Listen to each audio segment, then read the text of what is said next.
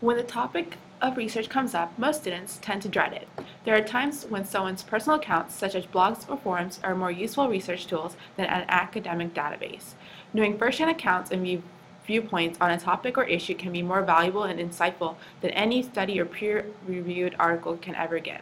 We're going to use planning a vacation to show how that by evaluating individual personal opinions on various topics via blogs or forums, one is able to creatively capture firsthand accounts rather than just mundane research studies.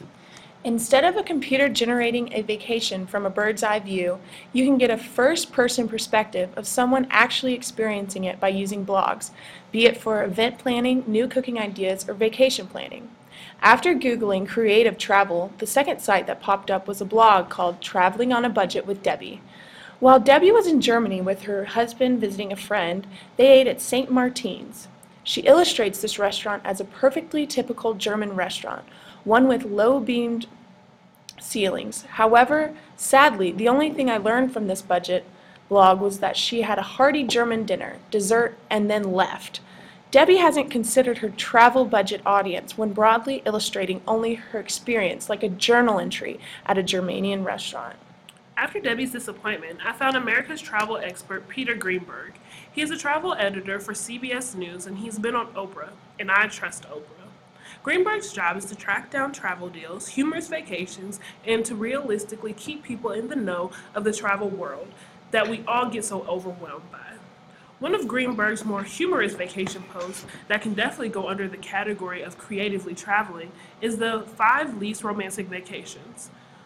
My favorite of the five was a $3 tour in Paris of 500 yards of the city's ancient sewage system. He describes the tour as marveling at the inc- intricate web of pipes connecting Paris's famed cultural institutions to the river of human excrement rushing just below the ground. Go with the expert bloggers.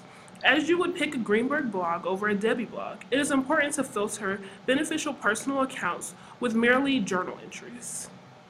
Now, just like a blog, forums let you take a glance at real individuals that have no ulterior motives talking about their experiences with any given product or service. By reading a forum over a blog, you're provided with multiple discussions, opinions, and perspectives.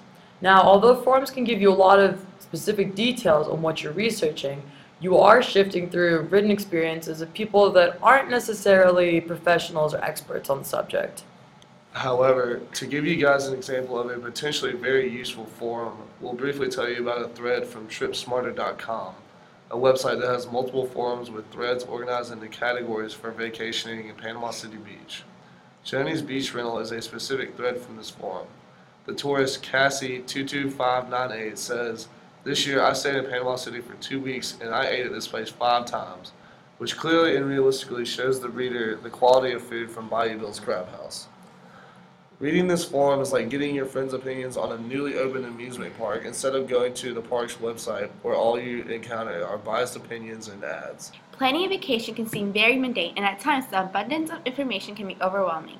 But by using someone's personal accounts, we found that not only could we find new information on vacation sites, but also the experts like Greenberg can give a unique twist of information and firsthand experiences. This method of researching can be applied to all types of subjects. Researching through personal accounts can lead to a more creative viewpoint of seemingly boring information.